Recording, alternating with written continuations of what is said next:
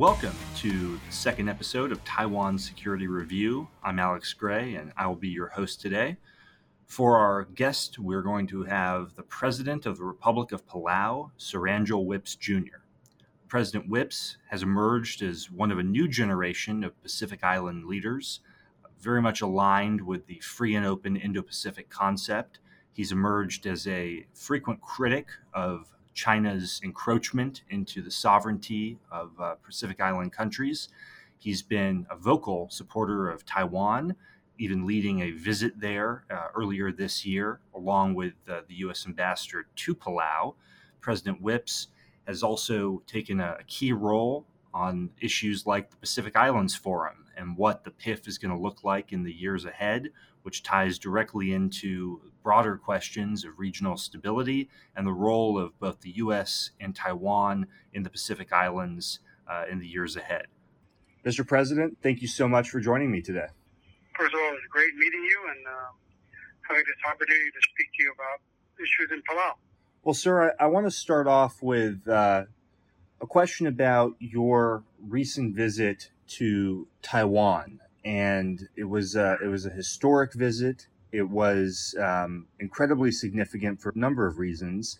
Uh, one of which was that you chose to have the U.S. ambassador to Palau, John Hennessey-Niland, accompany you uh, to Taipei. And so I wanted to ask you first, um, tell us a little bit more about the visit itself, why you chose to, to do that when you did, and what was your, your thought process for bringing Ambassador Hennessey-Niland with you? Well, you know, it was uh, Palau had basically been shut down, just like every other country because of COVID, and um, you know the uh, partnership between Palau and the United States and Taiwan was, I think, in full full um, uh, display in how we uh, bat- were battling the pandemic and how we got prepared. And, and, and, just uh, being able to get the vaccines here uh, allowed us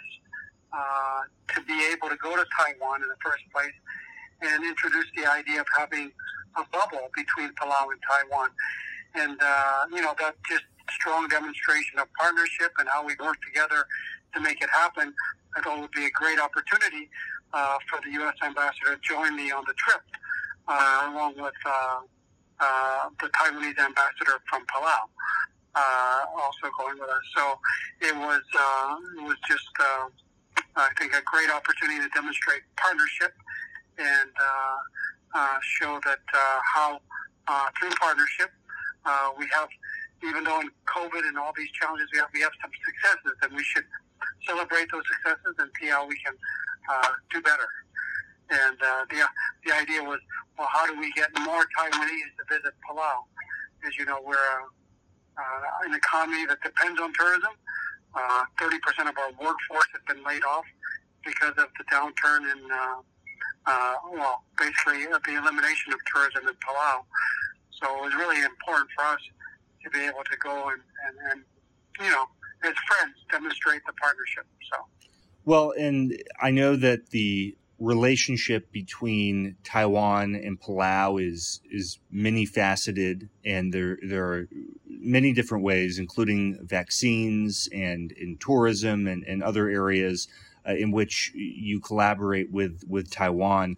I wonder if you could talk a little bit more about uh, just the the relationship with Taiwan more generally and how you how you see it um, going forward, and and what some of the challenges and opportunities are for Palau and, and Taiwan working together. Well, these are questions I also got from Taiwanese media when we visited Taiwan uh, about uh, uh, our relationship and, and how important it is. I think as, as, as from from a Palauan standpoint, I think the Palauan people you know, we share the same values. Palau and Taiwan, we share the values of freedom and democracy. We've had a long relationship, and uh, I mean, it's been a fruitful relationship in trying to build up uh, our economy and really help us uh, in the development process. Uh, but as you know, we're a tourism economy. And I think one of the things that I wanted also encourage Taiwanese visitors to come and visit Palau is we've had challenges.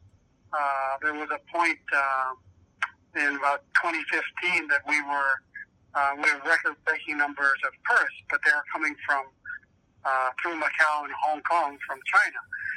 Uh, and because of our relationship with um, Taiwan, uh, suddenly uh, those tourists were shut off.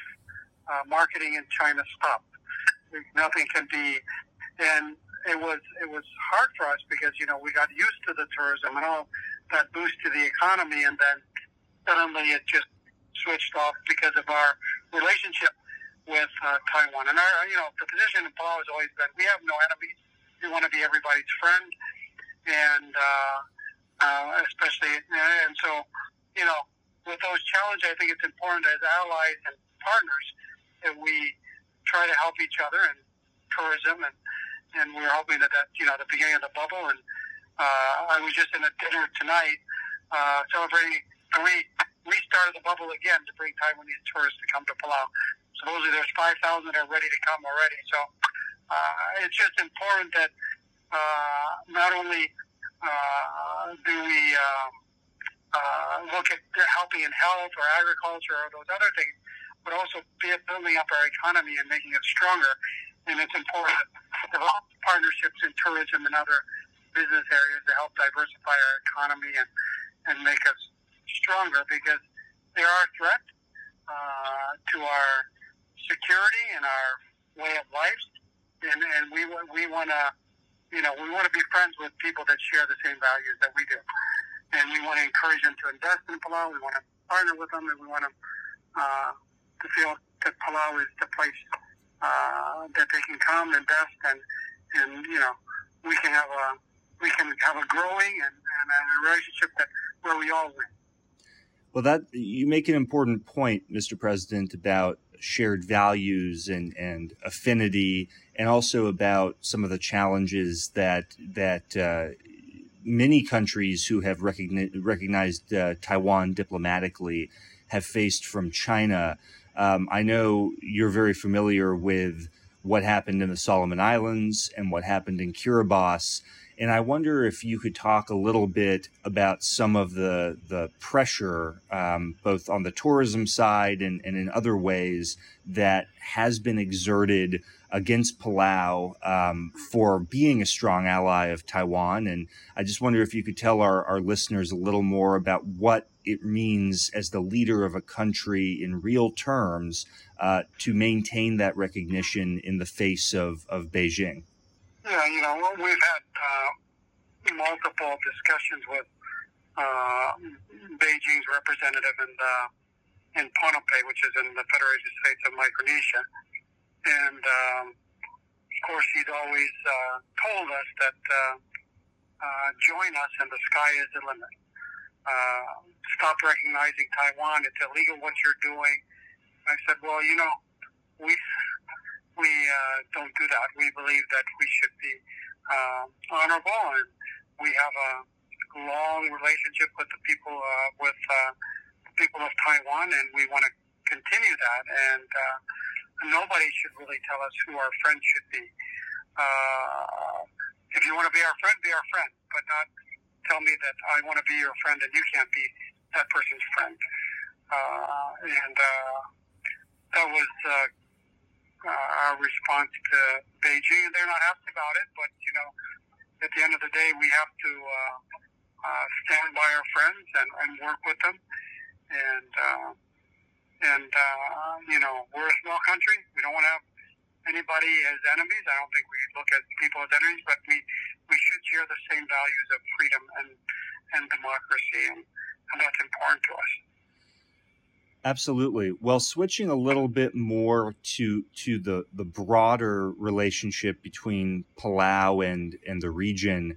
Um, when you first were taking office, you took a very strong position uh, regarding uh, illegal fishing activities that uh, that China was was engaging in uh, in Palau's waters, and led to uh, the detention of several several vessels. And I wonder if you could just talk a little bit about that challenge, what it means for the people of Palau, and and what sort of support Palau needs to to protect its uh, its territorial integrity from from things like illegal fishing.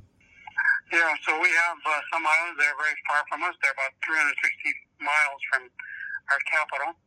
And um, back in December, before I took office, um, there was a, a Chinese fishing boat there trying to bribe the rangers and to poach. Uh, fortunately, with the help of the U.S. Coast Guard and our our patrol boat, we were able to apprehend him, uh, bring him back to Koror, our capital, and uh, uh, unfortunately, because of COVID and all uh, that we were faced with, we were trying to work with the embassy in China. I mean, in Pohnpei for China to you know deal with these people, this illegal fishing. The response was, "Oh, we don't, you know, they're on their own."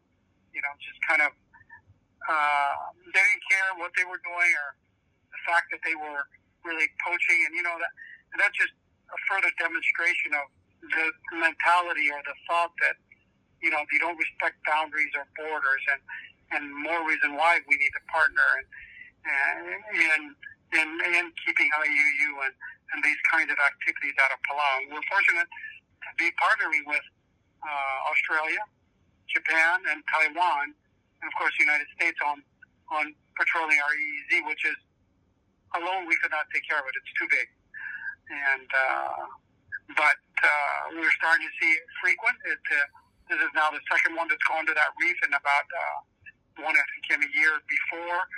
So we know that the activity is becoming more frequent, and uh, it is concerning to us. And uh, it's important that uh, we work with our partners to make sure that uh, those boundaries are respected and our territory, our waters are respected, and our, our EEZ is respected.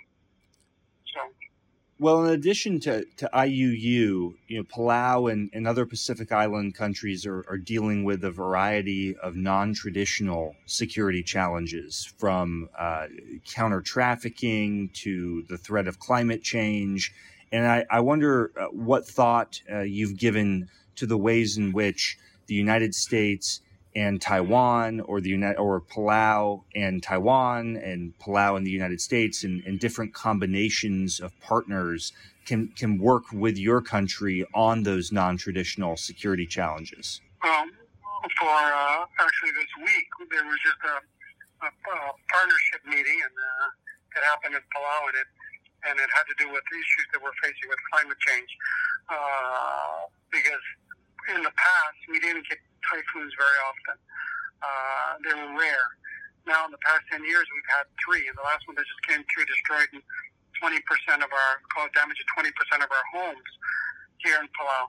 So, really uh, preparing for disasters, uh, and then uh, and then uh, how to cope afterwards uh, is a big challenge that we have. And you know, one of the things I shared at the conference was our hospital is by the water.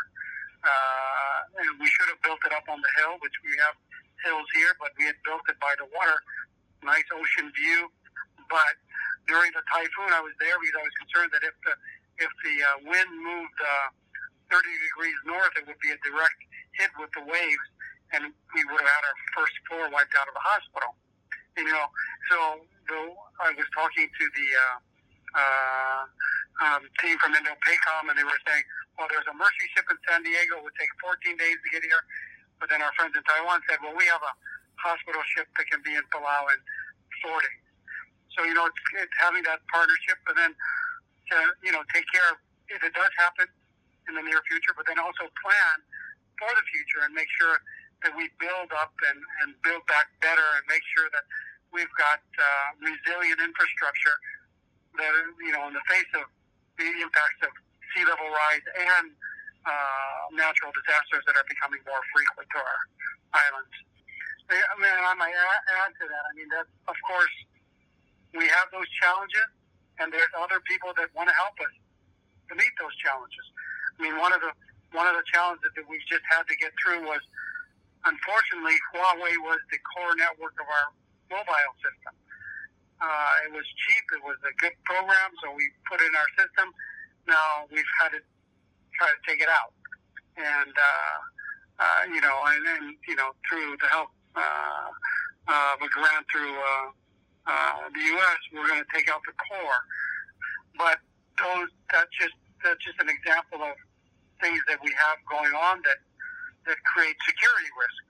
We also have a, we have an issue of uh, uh, human trafficking and also what do you call uh, online gaming.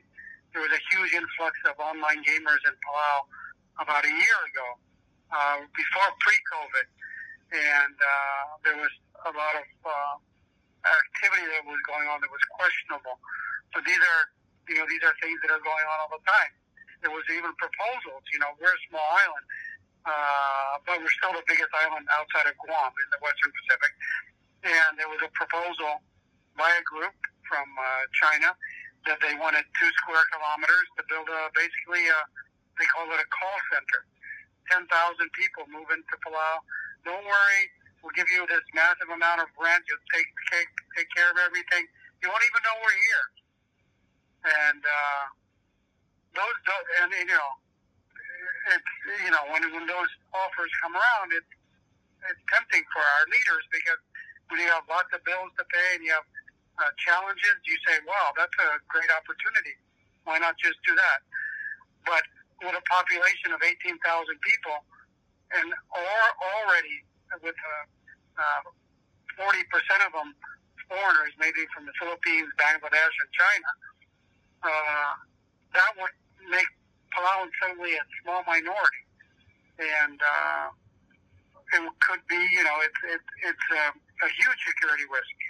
That if you, you know, so we we do have our challenges, and we've got to we've got to really uh, uh, work around them and figure out ways that we are economically resilient and and uh, uh, really uh, uh, uh, chart a path forward that that, uh, that makes Palau strong. Yeah. So a stronger Palau, I think, is is a more secure Pacific. I think. No, hundred percent, sir. And and the the core of Palau's security ha- has long rested on the compact of free association with the United States. And uh, when you visited Washington recently, I know that was a, a the renewal of those compacts.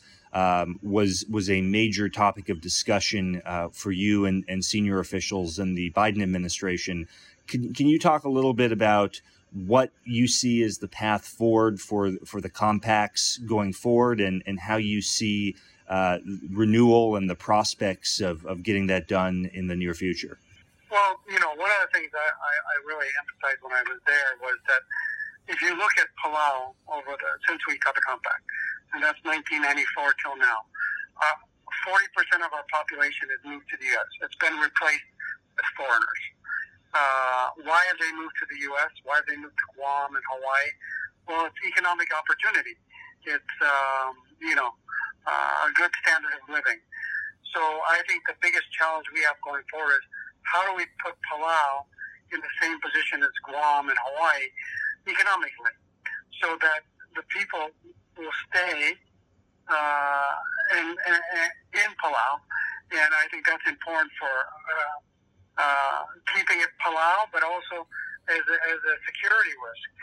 And, and so really what the, the opportunity to come to Washington and meet with uh, the people there is just to share the concerns and the risk, and most importantly, uh, renew that uh, partnership and strengthen it. You know, we we hear what the uh, what our uh, what our friends from the Defense Department and from the State Department say how important our relationship is. However, you know, when you look at the compact, and uh, you know, I go back when I was uh, uh, in high school when the compact was going through, and in Palau, it took seven different referendums to get it passed. One of the main issues, uh, well, there's three main issues. One was the nuclear provision. The other one is Palauans really didn't want uh, defense back, uh, you know, military back in Palau. We just gone through World War II, and then the third and uh, bigger bigger issue was the economic package, which we felt at the time was not it was not was, did not set Palau, Palau on the path the right path forward. Well, we've had a review at the 15th year, uh, and now it's the opportunity to have the review at the 30th year. But unlike, I think, the other freely associated states, Palau has a, a perpetual agreement with the United States when it comes to giving the rights to the United States for uh, security and defense. And, and, and that right, uh, because it's perpetual, I think, you know, the United States needs to look at Palau a little bit differently. Uh, and I think more like it looks at Guam and Hawaii as far as making sure that its economy is resilient and it has, you know, it's, it's, it's in a good position. And so when we're reviewing the economic assistance, uh, I made it very clear in Washington that what was what was put on the table was not acceptable. It would put Palau in a position economically that would send it backwards. And I don't think that's what anybody wants. Because if we go backwards, the threat uh, of us going the wrong direction is there. Uh, and I, I think I made that very clear in Washington. I, and I just, you know, gave some examples of, of activities that are going on that are a security risk that we should all be aware of. And, and you know, I encourage U.S. investment to come to Palau. Uh, you know, if you're if you have a branch in Hong Kong, instead of having a branch in Hong Kong, put it in Palau. Or you know, why, why have it in Singapore? Have it in Palau. So we need private sector. We need the government to look at it. We we need to, you know, and also partnering with the, Defense Department to make sure that we build up infrastructure that we can jointly use to really build a solid foundation and put Palau on the right path going forward. Because I think if Palau is economically strong, it, it, it, it only enhances the security uh, of Palau. So um, that was, I think, my message to Washington, and I hope that uh, uh, we can work together and, and uh, to come to some uh, agreement that it's a win-win, uh, and not a lopsided uh, agreement. So uh, it was it was good to meet everyone while I was there. Uh, Secretary Blinken and Secretary Haaland and, and Secretary Austin and, and the rest of the people in Washington. I was I think the meetings were fruitful, and uh, hope that uh, uh, we can really look at this relationship seriously. And like I said, it's perpetual, so we shouldn't every now and then, every 15 years come back and say, well, should we have that federal program or shouldn't we? It should be an automatic. This relationship is long term. Those federal programs need to continue. Healthcare, education, they're important to us. Let's make sure we have access to them.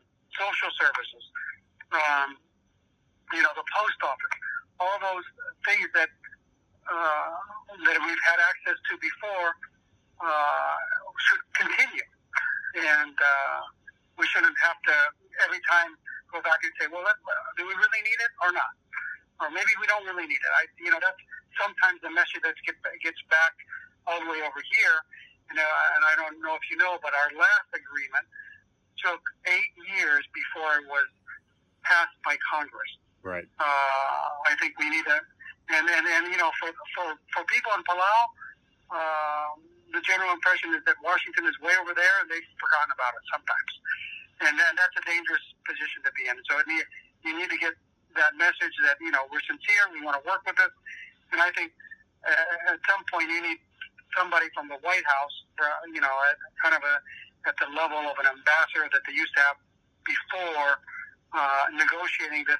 So it's whole of government looking at it, not just uh, two agencies, Interior and State, but all of government looking at this and, and see how we can really uh, work together to, to a solid plan that we all win. And so. Yeah, and, and Mr. President, in addition to the compacts, one of the areas that I know was discussed uh, very heavily when you were in Washington um, was your leadership on the question of the, the future of the Pacific Islands Forum. And uh, for our listeners who aren't following it closely, uh, essentially, the under with a lot of uh, leadership from from you and from Palau, a decision was made earlier this year for the Micronesian states of the North Pacific to uh, to leave the Pacific Islands Forum, which is the the principal regional uh, multilateral uh, forum of the Pacific Islands.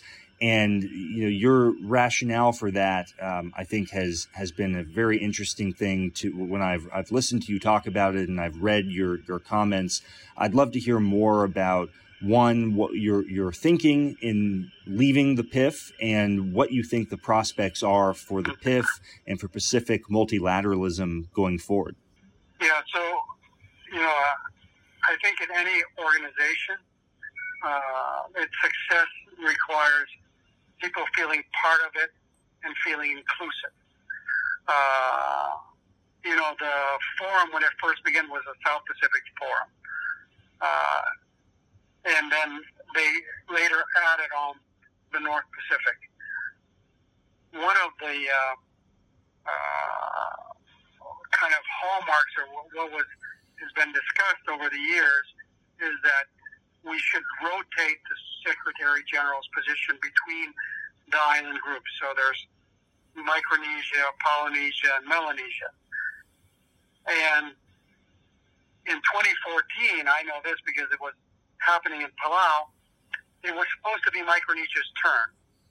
But at that time, uh, they said, well, uh, the Micronesian candidate uh, nomination was late coming in, so let's set it aside and uh, Palau uh, and Palau they agreed that we're going to let Melanesia take it, but in 2020 it's going to go back to Micronesia. That was the understanding. That was a gentleman's agreement. I think everybody knew that. Um, unfortunately, of course, you know, you can use the excuse there's been change in leadership, but I think unfortunately what's happened is uh, that's just been an excuse, really, to keep Micronesia's candidate from taking the position. Micronesia's candidate this time around was submitted his application way ahead of time, did everything that was required, and yet they made exceptions because of majority rules. They made exceptions, allowed the current uh, person in, and you know, really, I think, with a slap in the face of Micronesia as to how the whole process unfolded and, and it really broke down the trust, I think, most importantly, the trust that we have for our, our, our other Pacific allies in this whole process. Uh, because it became about self-interest. It was no longer about keeping the Pacific together. It was about self-interest.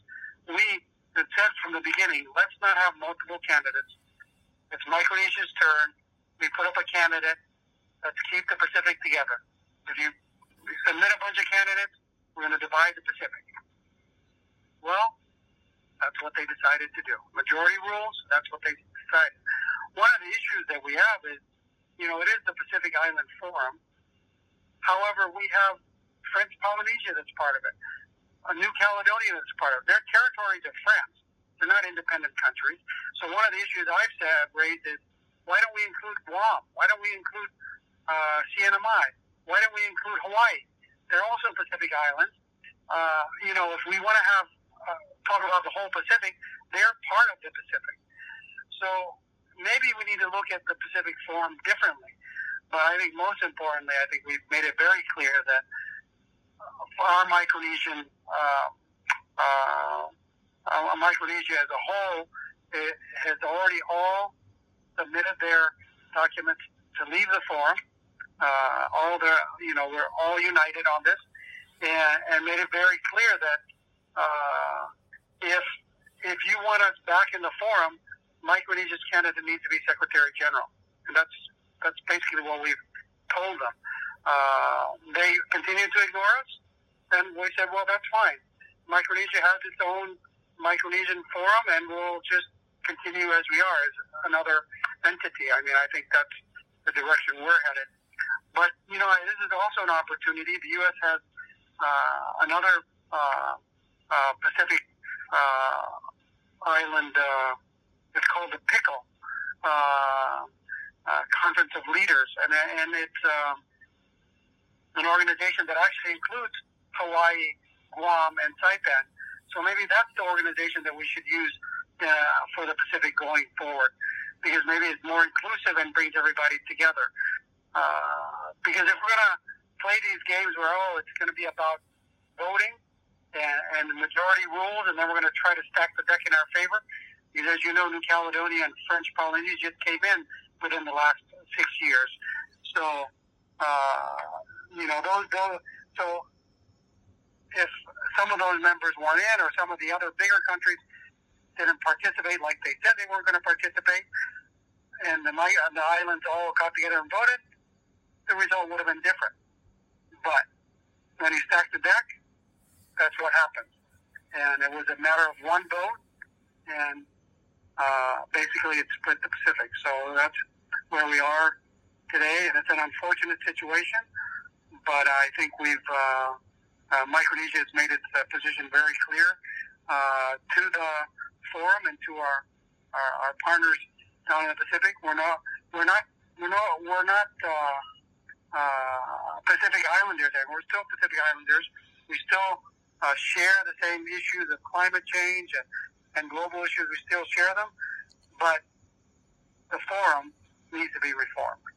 And uh, there, I don't think there's any way that Micronesia is going back unless they have a major change. So well, that's where we are on the forum. Well, Mr. President, you've been very generous with your time. I think before uh, before I let you go, I'd, I'd, just ask if you have any final thoughts for uh, for our listeners on broader security issues in the region, on Palau's relationship with Taiwan, um, or anything that you think Americans should know about the important role that, that Palau plays in the Indo-Pacific, and and what what should an American listening to this who's not familiar with your country and should be familiar, what what should they take away from from what you're what you're seeing in Palau? Well, you know, back during World War II, uh, the Japanese fortified Palau. They fortified Palau because of Palau's location. Um, they were they fortified them all the way down to our small islands that are 300 miles away from us. Um, because of Palau's location, we're the fur, further westernmost. Uh, we call you know as Defense Department says part of the homeland, and and because of that, you know, Palau has some advantages. We have a large landmass. We actually have three uh, airports that were built back during the Japanese time that are they can be easily rehabilitated. Uh, there and, and, and access to do even more. Uh, we have a large lagoon. We have uh, possibilities of deep seawater ports. So there's there's opportunities that we can partner and and I think that benefit both countries, um, the United States and Palau, uh, in keeping both our countries secure and safe, and at the same time uh, being economically strong.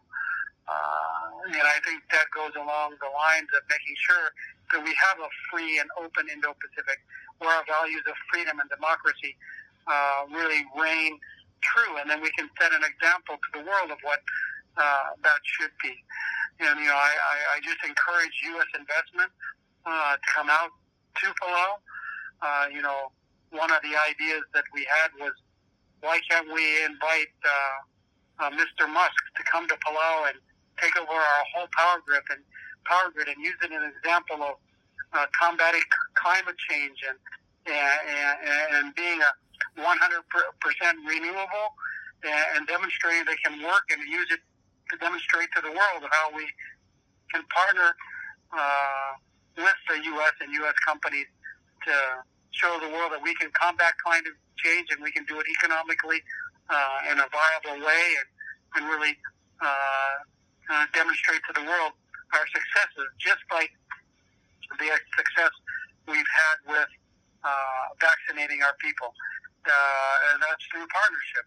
Uh, we were so, so fortunate to be part of Operation Warp Speed. We were able to get uh, the vaccines, and as of last week, 83% of our total population has been vaccinated.